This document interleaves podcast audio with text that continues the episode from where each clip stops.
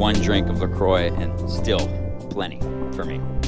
I had to I give it up, it. spit it out of my mouth. I think I've drank two give it to coconut someone else. LaCroix so far today. Two Really? already today. Love it. Yeah. My wife calls that flavor sunscreen.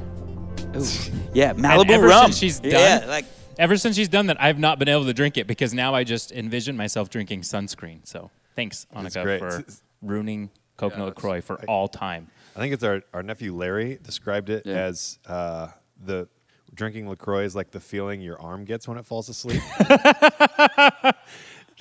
know that you know something's there, but you just can't can't get much of anything. yeah, that's Yeah. it. Dude. That's it. So speaking of bad decisions, like apparently drinking Lacroix or Lacroix, Tim, you had an amazing uh, sermon this week about money and financial decisions and Thank how you you so can much. you can go good or bad with those. So uh, yeah, let's do a little Please, bit of recap for, for those who uh, maybe didn't hear it or need a little bit of a reminder.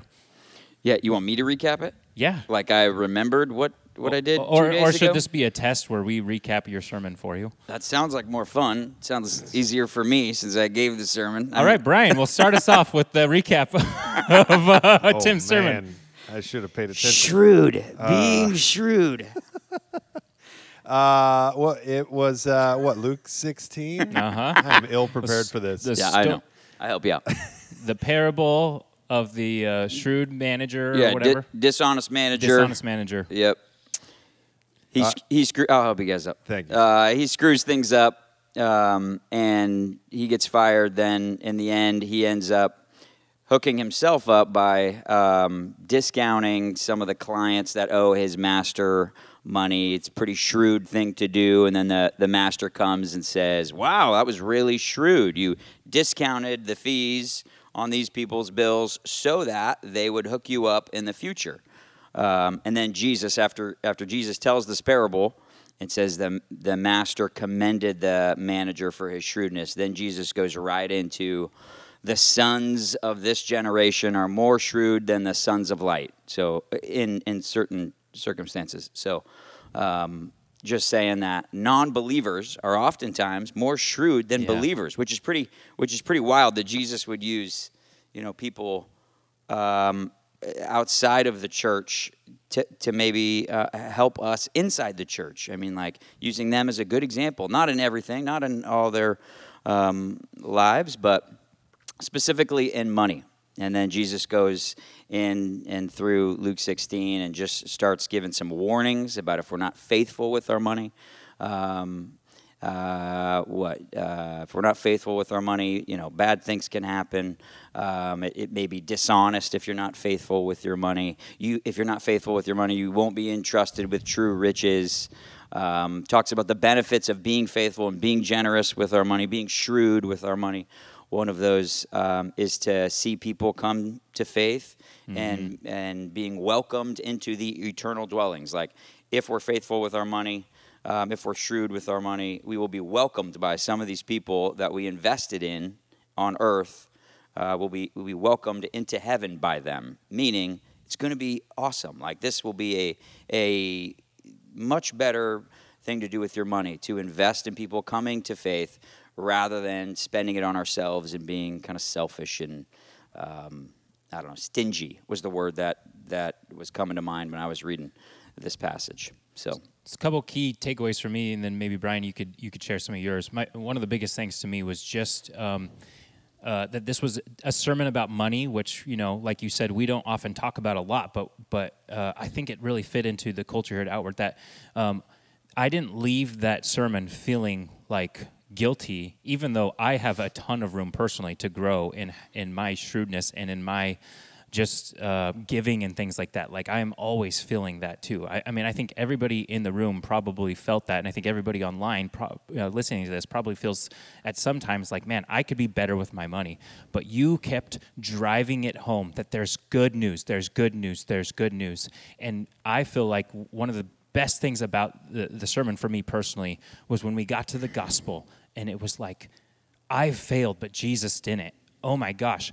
I don't have to do better. I just have to look at the one who did better. And my motivation is not coming out of guilt and shame for what I'm missing, but my motivation is like Christ gave so much, I want to give. Like I, I honestly 100% came out of that sermon incredibly encouraged uh, by the fact that it was good news. Yeah.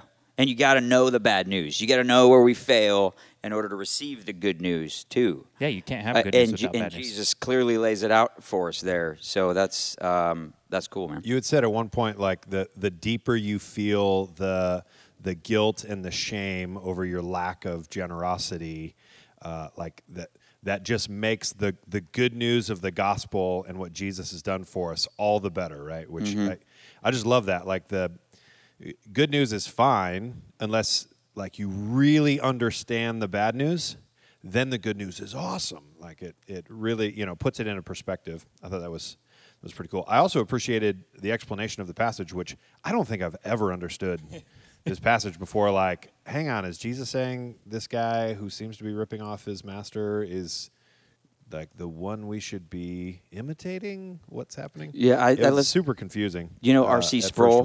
Read. Um, I listened to him speak on this passage eh, for 30 minutes um, earlier in the week as I was studying, and he spent the first I don't know seven or eight minutes of his 30 minute talk talking about how confusing this parable was. He's like, it's clearly the most confusing parable of any parables that Jesus has given.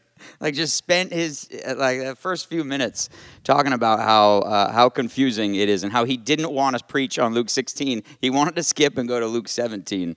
So I think it's universally confusing for people. It's convenient that that was the week Matt was out of town Yeah, for you to take yeah. on. Was that by design? I wonder. Hmm? I'm I sure. abs- I'm I sure it absolutely was. think so.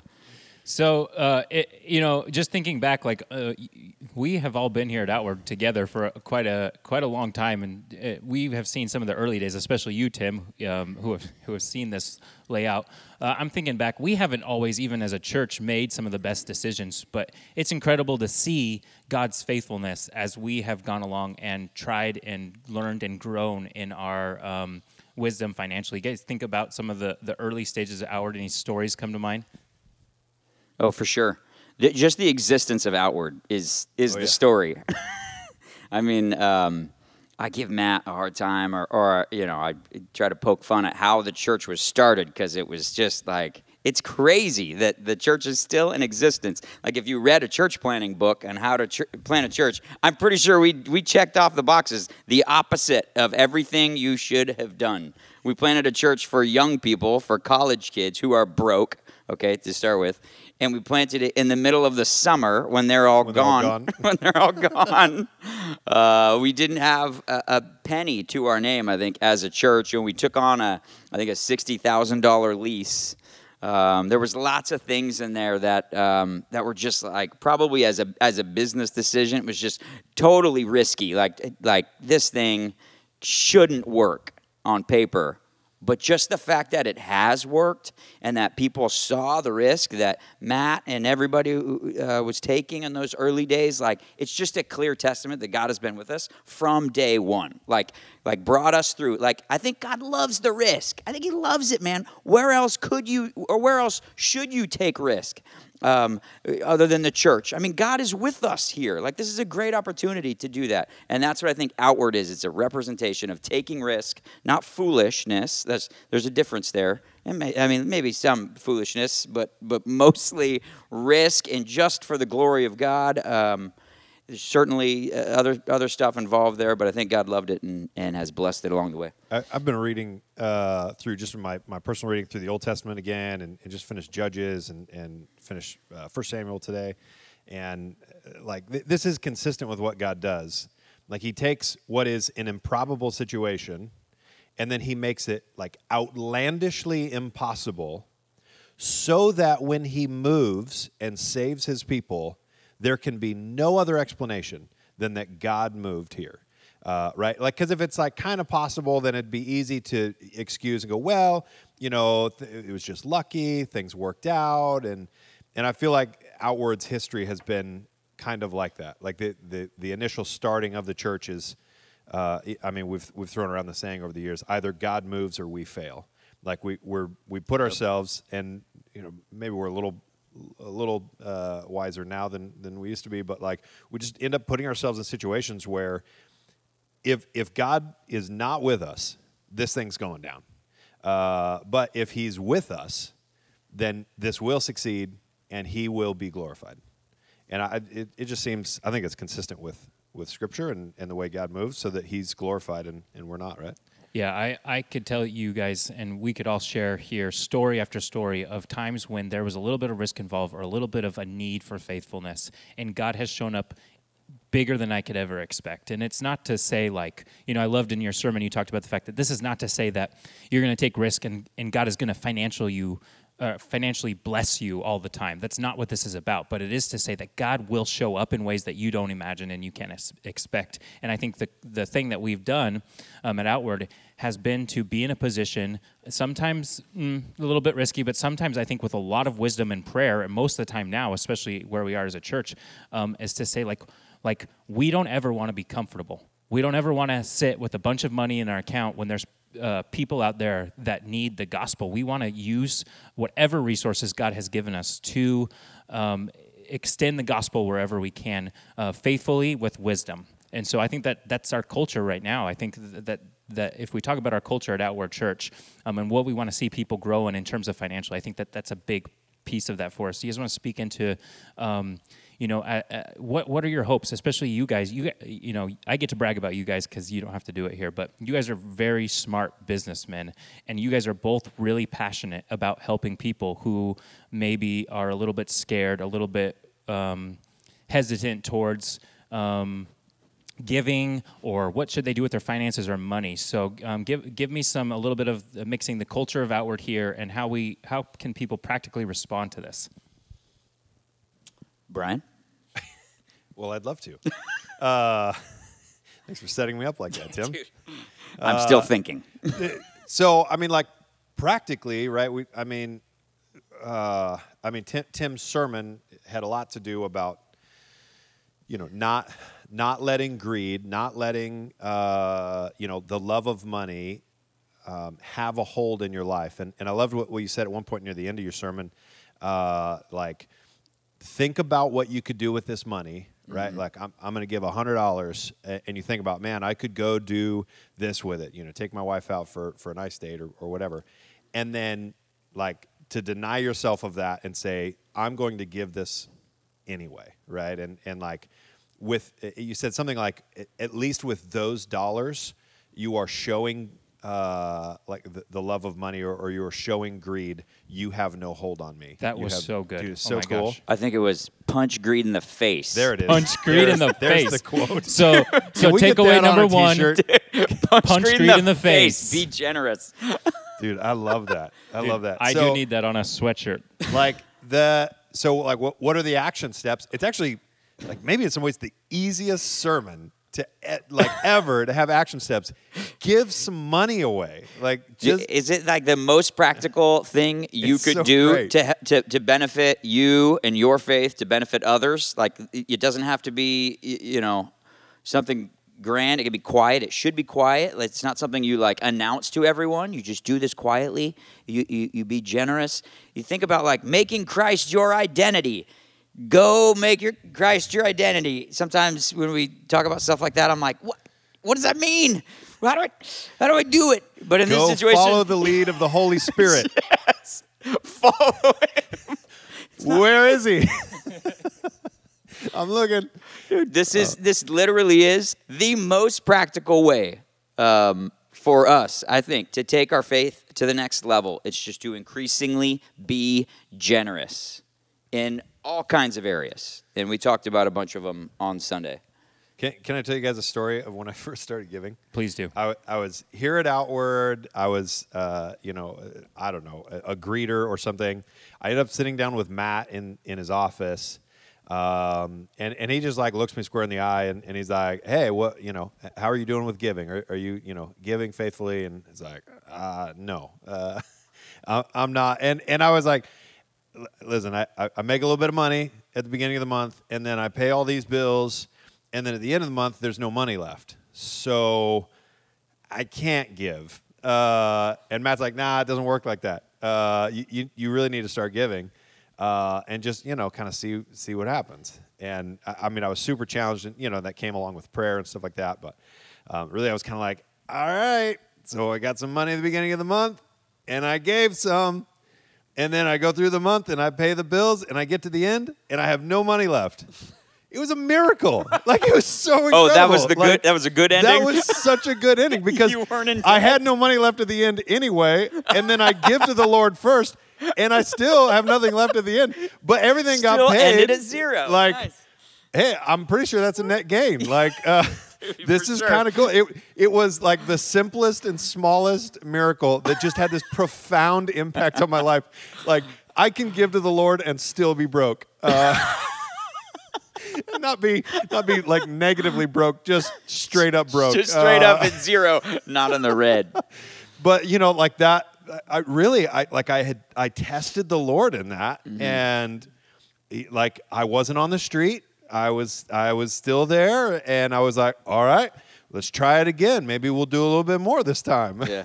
and just like increasingly as at like my faith grew uh, alongside my giving growing and and the lord just continued to bless um, and uh, like not not too incredible wealth or anything but like the lord just showed up. I, I didn't think it was impossible for me to give even a single dollar. Like it, it didn't make any sense on paper. Yeah. but the lord just showed up and and it was really really cool.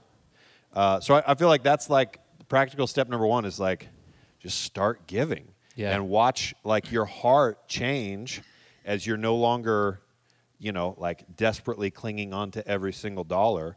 Um, and then like slowly your heart starts to get softened and and you become more generous and I, can I say something like Yes. practically? When I'm talking to people about saving for retirement, um, we will. It's uh, oftentimes talk about talk to somebody in their 20s or 30s, and there's like three multiple objectives. They're trying to pay off their student loans, they're trying to buy a house, and they're trying to save for retirement. Right? All three are good, and they should do all three. Um, I will typically tell them uh, they say, "What should I do first? And I think Ramsey would say, "You got to pay off all your debt. You can't do anything until you pay off your debt." But I, I don't. I think you can do all three at the same time, um, or you can attempt to do all three at the same time. And in regards to retirement, I say just you just need to start saving something and get in the discipline of saving. Like know what that feels like. Have the account set up. Watch that money start to grow, even it's just a tiny amount. Like just get used to that, and maybe pour most of your funds into the student loan and put some money aside for the. Uh, for the house down payment or something like that. But I feel like giving and being generous with our money could be something similar. If somebody's got a ton of debt and and struggling, we're not telling you to tithe your rent money, but start with something. Get on the board. Like just get into that practice of giving regularly and, and thinking through what that money could provide for you and then give it up and give it to Jesus and punch greed in the face and say, listen, I, I want I want to be faithful, at least with a few dollars, you know, like let me let me prove it. I, I I want this and prove it with five bucks a month. Like you don't have to be a hero. Like let's just start with something. So a couple things I've heard.